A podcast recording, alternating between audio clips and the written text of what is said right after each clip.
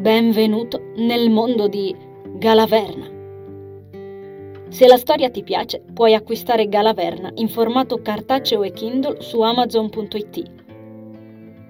Mettiti comodo, il treno è in partenza. Buon ascolto.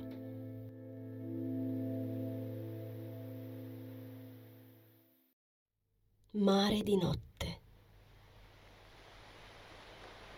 Il vento profumava di vita e salsedine. Di nuovo quelle stelle. I suoi occhi ci si perdevano dentro ogni volta. Le note della sua vecchia chitarra risuonavano increspando le onde, confondendosi con il canto dei marosi. Sei corde e dieci dita bastavano per risvegliare la melodia celata in quell'anima luminosa. Era la sua voce ad agitare il mare, ma lui non poteva sapere. Non ancora. Il ragazzo cantava e ancora una volta la creatura poteva vederlo da chilometri e chilometri di distanza, anche se quell'allettante esemplare ne era ignaro. Eppure era uno di loro. Impossibile sbagliare. Quell'energia così fulgida parlava chiaro. La creatura nascosta ne riconosceva il sapore, anche se non l'aveva ancora provato. L'essere ringhiò sommessamente, incapace di placare la furia che lo scuoteva. Affondò gli artigli nella terra ricacciò tra le fauci la fame. E anche per quella notte attese. La voce del ragazzo era come cristallo infranto tra gli scogli, un'onda scura che si infrange sulla pietra. Qualcuno si affacciò alla finestra, si lamentò, urlò ricoprendo quella voce dicendo che voleva dormire. La voce che prima cantava ora si increspava, adesso rideva. Rispondeva che certe cose non potevano aspettare. Alcune cose non conoscevano il sonno. Un'imprecazione colorita come risposta, una finestra sbattuta, odore di rabbia, un'altra risata, ancora una canzone. Il ragazzo guardò il cielo dando pace alla sua chitarra ed al mare. Le onde incostanti si placarono. L'eccitazione del suo osservatore crebbe, due occhi fiammeggianti nel buio. La creatura si domandò perché stesse ancora aspettando, se scopriva miglioramenti ogni giorno che lasciava scorrere. Ma il ragazzo non era pronto. Oh no, non era maturo. Non era consapevole del suo potere, così atipico per la sua razza. Tuttavia, l'essere sentiva di non poter più attendere a lungo. La fame gli annebbiava i pensieri, la rabbia gli logorava l'animo. E quel bell'esemplare laggiù, ignaro sulla spiaggia, che ora chiudeva gli occhi e si abbandonava al plenilunio, non sarebbe sbocciato da solo. Banjuk gli voltò le spalle e si rintanò nel buio. Non troppo lontano da lì, Rudy perse lo sguardo sul mare scuro, appoggiato al parapetto, attendendo che la nave su cui si trovava attraccasse nel porto di Coral Marittimo. Increspò le labbra in un sorriso. Trovato! canticchiò.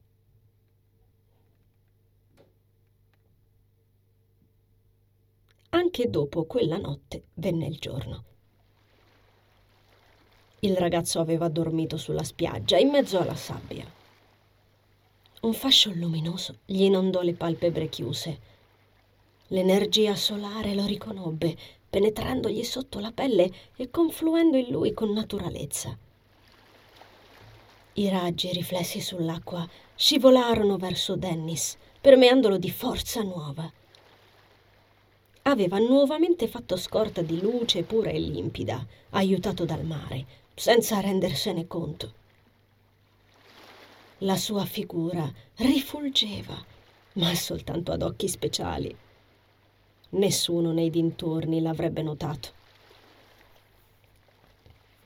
Dennis si svegliò lentamente, come il sole che era venuto a interrompere il suo sonno, e contemplò l'alba tirandosi a sedere e annusando il forte odore di salsedine attorno a sé. Guardò la sfera di luce che si alzava nel cielo, ancora parzialmente oscurato, poco prima inghiottita dal mare, ed ora eccola lì, che riemergeva. Ascoltò la natura che si svegliava assieme a lui. Gli uccelli e le cicale intonarono timide il primo canto calmo, intorpidito dalla notte.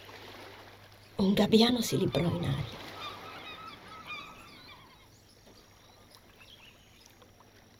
Dennis aspettò che il giorno si accomodasse in quella fresca mattina di maggio. Poi si alzò in piedi e si scrollò la sabbia dai capelli crespi e neri, arruffandoli con una mano. Sbadigliò si grattò la nuca, dopo essersi stiracchiato a dovere, con tutta la calma del mondo, sentendo caldo come se il suo giaciglio notturno fosse stato il ventre di un vulcano anziché la spiaggia umida. Recuperò la chitarra dal suolo. Le corde luccicavano, ma non sembrò accorgersene. L'appoggiò sulla spalla come fosse un fagotto e ballonzolò via nei suoi infradito di corda. Dennis non sapeva se gli piaceva sognare. I suoi non somigliavano a sogni, ma a ricordi dimenticati, spesso ricorrenti, così vividi e reali da spaventarlo ogni tanto. La nave che affondava tra i cavalloni di un mare in tempesta era tornata a tormentarlo quella notte. Aveva ascoltato le urla della gente intrappolata nel fortunale, che tentava di salvarsi fronteggiando quelle onde impetuose e nere, minacciose e indomabili. E quelle onde vincevano, vincevano ogni volta. Poi i sogni lo lasciavano solo, in compagnia del dubbio. Dennis staccò con due dita dalla pelle la canottiera umida che si era gettato addosso la sera prima, pensieroso. Non doveva necessariamente avere un significato, ma probabilmente se la memoria non lo ingannava, quell'incubo lo rincorreva da quando aveva memoria. Eppure non era mai salito su una nave così vecchia. Quello che gli appariva nel sonno somigliava a un veliero di altri tempi. Non rammentava di averne mai visti nemmeno al porto di simili. Dennis camminò costeggiando la spiaggia nel piccolo borgo ancora dormiente. Arrivò al ristorante gestito da suo padre. Frugò nella tasca dei calzoncini. Scivolò sul retro, dopo aver osservato per qualche minuto la luce crescente nel cielo che spennellava i tavoli all'aperto, sparpagliati sulla balconata affacciata sul lungomare. Amava la vista dalla terrazza. Al tramonto Poteva vedere la linea dorata che dipingeva l'acqua ed il sole che si immergeva tra le onde. Scelse una chiave dal mazzo e la infilò nella serratura, attento a non fare troppo rumore. Si chiuse la porta alle spalle il più silenziosamente possibile, salendo in tutta fretta gli scalini. Entrò nella casa ancora buia. Sgattaiolò nella propria stanza appese la chitarra al suo gancio sul muro e aspettò il momento giusto per fingere di alzarsi dopo una notte passata nella sua camera. Attese fino alle otto. La sveglia insopportabile di suo padre suonò nel vano accanto. L'uomo borbottò e Dennis si alzò, sgusciando nella doccia del bagno adiacente per togliersi ogni traccia di mare da dosso.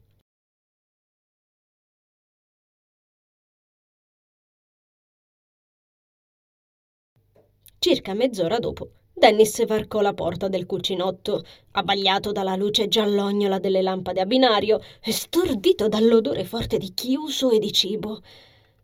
Si sentiva fortemente fuori posto, così com'era, pulito e profumato, fresco di doccia in quel posto puzzolente. Esaminò con poco entusiasmo i taglieri ancora sporchi sui ripiani, i fornelli opachi di sporcizia e il resto dei detriti risalenti alle preparazioni del giorno precedente. Evidentemente Carmen non era ancora arrivata quel giorno, si disse. Normalmente era lì a lustrare la stanza da almeno un'ora.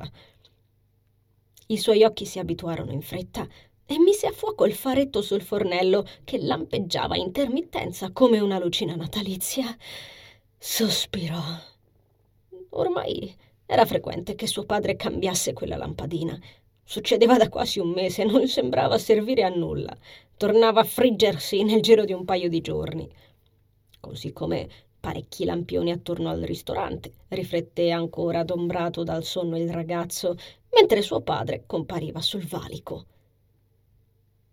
Quella mattina il suo volto sembrava più contratto del solito, notò Dan, mentre il padre si grattava il mento squadrato, fresco di rasatura, guardandosi attorno con fare disorientato. Non gli era chiaro se l'effetto fosse dovuto al disagio che suo padre stava provando occhieggiando la cucina ancora sporca, o se il faretto di nuovo difettoso gli disegnasse solchi immaginari sul viso.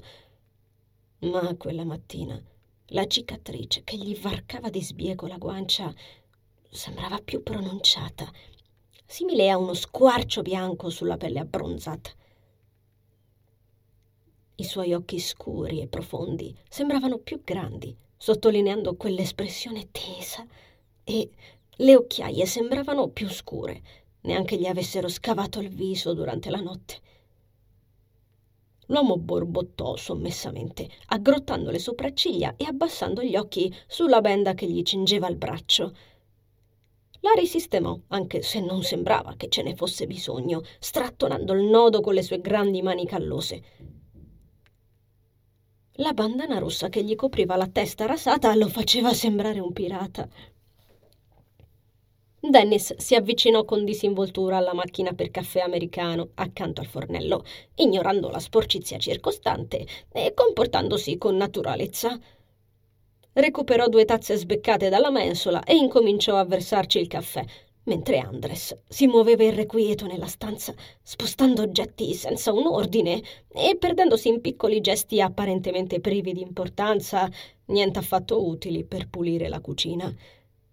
Con quella stazza somigliava a un gigante arrabbiato nella tana di una lepre. Alla fine, come il ragazzo temeva, suo padre si voltò a guardarlo. Ci pensi tu? Io devo aprire. Lo stomaco di Dan si aggrovigliò. In realtà. Andres si avvicinò quasi minacciosamente, prendendosi la tazza dalle mani di Dan, non lasciandolo finire.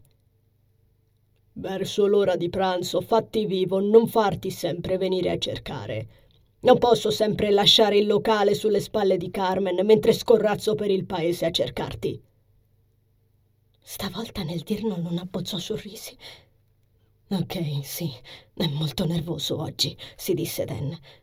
Meglio non contraddirlo. Mandò giù il caffè congelato, osservando i gesti legnosi del padre che stavano componendo un numero dal telefono a parete. Il ragazzo strisciò verso la porta, abbandonando la tazza nel lavello, ma suo padre gli cinse un polso facendolo sobbalzare. Dan si volse, fissando il profilo severo di Andres che contemplava il telefono in perfetto silenzio, ascoltando la linea libera. Dopo qualche secondo L'uomo pronunciò con voce sommessa Hai di nuovo dormito in spiaggia. Dennis deglutì. No, no. La stretta dell'uomo aumentò quasi impercettibilmente. Sai che te l'ho vietato. Dovresti andare avanti, pa. Sbuttò Dennis, stupendosi di se stesso. Andres intercettò gli occhi blu di suo figlio con lo stupore dipinto in faccia. Non aveva mai ricevuto una risposta simile, ricordando a Dan di non dormire ai piedi del mare. Lo stupore si trasformò in risentimento, trasmutandogli il volto, ed il ragazzo temette quasi che potesse strappargli il braccio, anche se sapeva che non l'avrebbe mai fatto. Ma suo padre sapeva essere minaccioso. Nonostante ciò, gli mollò il polso, come se avesse ricevuto una scossa. Riagganciò il ricevitore con un movimento alquanto controllato, sganciandosi dallo sguardo del figlio. Premette i tasti da capo, non facendo un fiato, e Dennis credette di scorgere il vecchio dolore che ben conosceva ora sul volto di Andres. Mi dispiace, mormorò incerto, con la luce intermittente sul fornello che lo esasperava in quella situazione tesa. Andres lo invitò ad uscire con un gesto secco del capo. Dennis scomparve velocemente dalla stanza dopo aver recuperato il cellulare dal tavolo ed esserselo gettato in tasca. Un secondo dopo camminava di buon passo in strada, troppo di fretta per riallacciare le vans, con la chitarra che gli rimbalzava sulle spalle nella vecchia custodia all'ogora.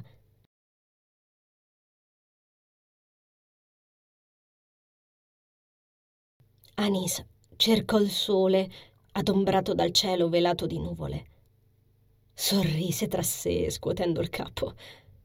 Non era un buon segno se la luce si stava già nascondendo e la divertiva sempre l'ostinazione con la quale alcuni esseri portassero avanti senza tregua i propri fini e con quanta fretta mirassero a realizzare i propri scopi. Aveva un che di ridicolo, eppure forse era proprio questo a renderlo inquietante. La nave attraccò al molo. Anisa nascose il capo sotto il cappuccio giallo del Kiwi. Sollevò la custodia della sua regina, attendendo che il brulicare caotico della gente confluisse verso la pedana, consentendole di mettere i piedi su quella povera isola sfortunata. Era così tanto che non tornava laggiù. Soltanto poggiare lo stivale sul terreno le provocò una sensazione agghiacciante, come un colpo freddo al ventre. La ragazza si impensierì. La situazione era più seria di quanto si aspettasse allora. Era fondamentale incontrare il guardiano al più presto e valutare la situazione. Anisa camminò tra la folla, intenerita dalle coppie che si riabbracciavano e dalle famiglie che si ritrovavano, deambulando tra tutti quei gesti gentili, i sorrisi e le speranze di colpo riaccese. Una bambina con dei lunghissimi capelli rossi e ricciuti saltò letteralmente al collo di un uomo. Suo padre apprese la ragazza. La risata cristallina della bimba le accarezzò i sensi. Una pioggia di felicità le crollò addosso nel mezzo di quella corrente di sentimenti altrui. Incuriosita, la ragazza osservò per pochi istanti la bimba mentre si allontanava con l'uomo, continuando a camminare con la custodia stretta in pugno. Oh, ma guarda, Anisa sorrise. Sembra che diventeremo amiche io e te. Molto carino. Rinfrancata da quella piccola certezza venuta a trovarla nel suo solito nucleo di solitudine, percorse il viale ciottolato, respirando quell'aria marina i negozi e gli empori che incontrò al suo passaggio, tuttavia, non mancarono da suscitarle nuovamente malinconia. Quella gente non meritava la rabbia di Banjuk né il resto che quella creatura instabile aveva progettato per loro. Proseguì fiancheggiando la staccionata che dirigeva al faro, mentre la vita di quella piccola città le scorreva attorno. I gabbiani, nonostante la pesantezza dell'aria, volavano in cerchio nel cielo. Il mare pispigliava, inquieto.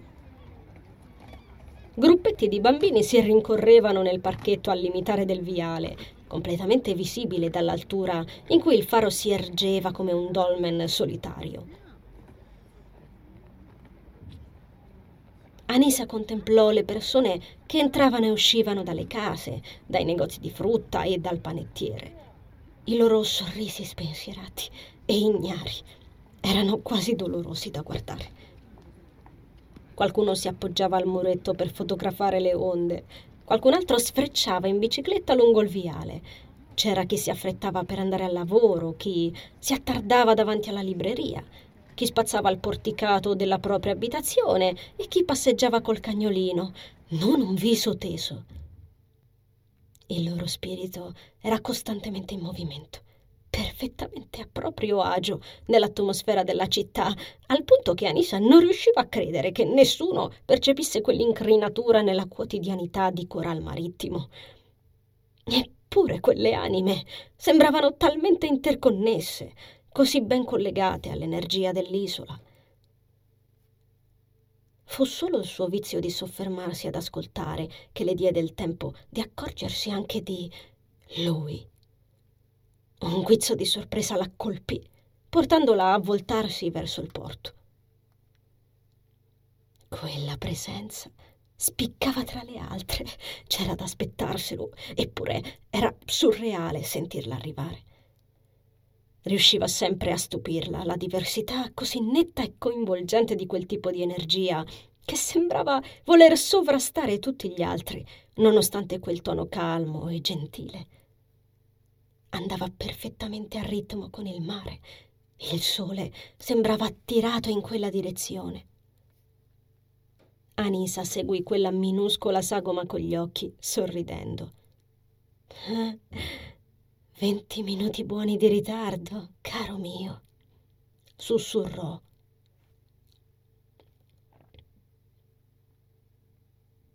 Prima di rendersene conto, Dan si era ritrovato a correre affannato verso il porto. Se ne accorse soltanto ritrovandosi faccia a faccia con la nave attraccata come svegliandosi da un sogno. Si grattò la testa scura, ciondolando sulle vans e cercando con lo sguardo era come se una parte di sé stesse aspettando qualcuno, anche se non aveva senso. E perché era corso fin là come se fosse importantissimo arrivare in tempo? In tempo per cosa? Per chi? Non era nuovo per il ragazzo sbirciare l'attracco delle navi, anzi, era tra le sue attività preferite. In 19 anni non aveva viaggiato molto, dato che il ristorante di suo padre li tratteneva a Coral Marittimo e assorbiva la maggior parte del tempo di Andres, quindi gli piaceva indovinare cosa ci fosse nel mondo, osservando le persone che scendevano dalla barca. Erano quasi sempre tipi interessanti i turisti per lo più, Sembravano alieni, sbarcati da altri pianeti, con i loro vestiti strani, i loro accenti e il loro modo di muoversi così curioso.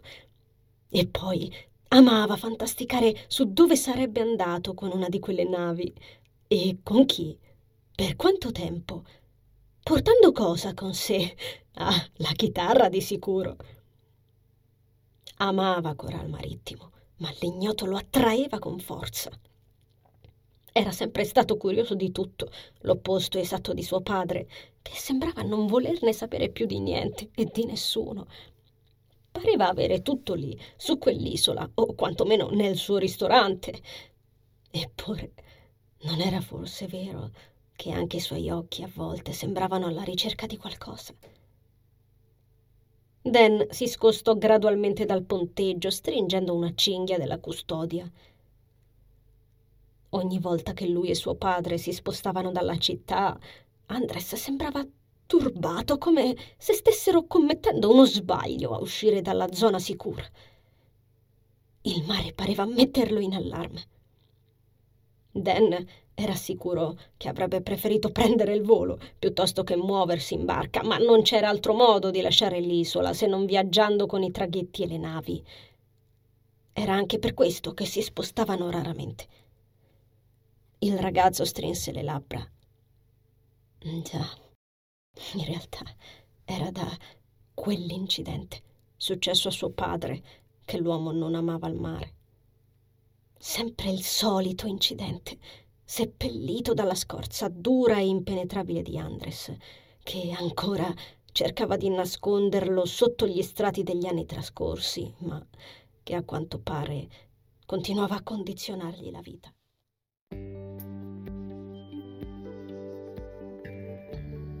Caro viaggiatore, grazie per aver ascoltato l'episodio. L'avventura continua il prossimo venerdì con l'uscita della nuova puntata. Ricorda di iscriverti al podcast ed attivare la campanella per non perderti le novità. Ti aspetto sempre qui. Conservo il tuo biglietto. A presto!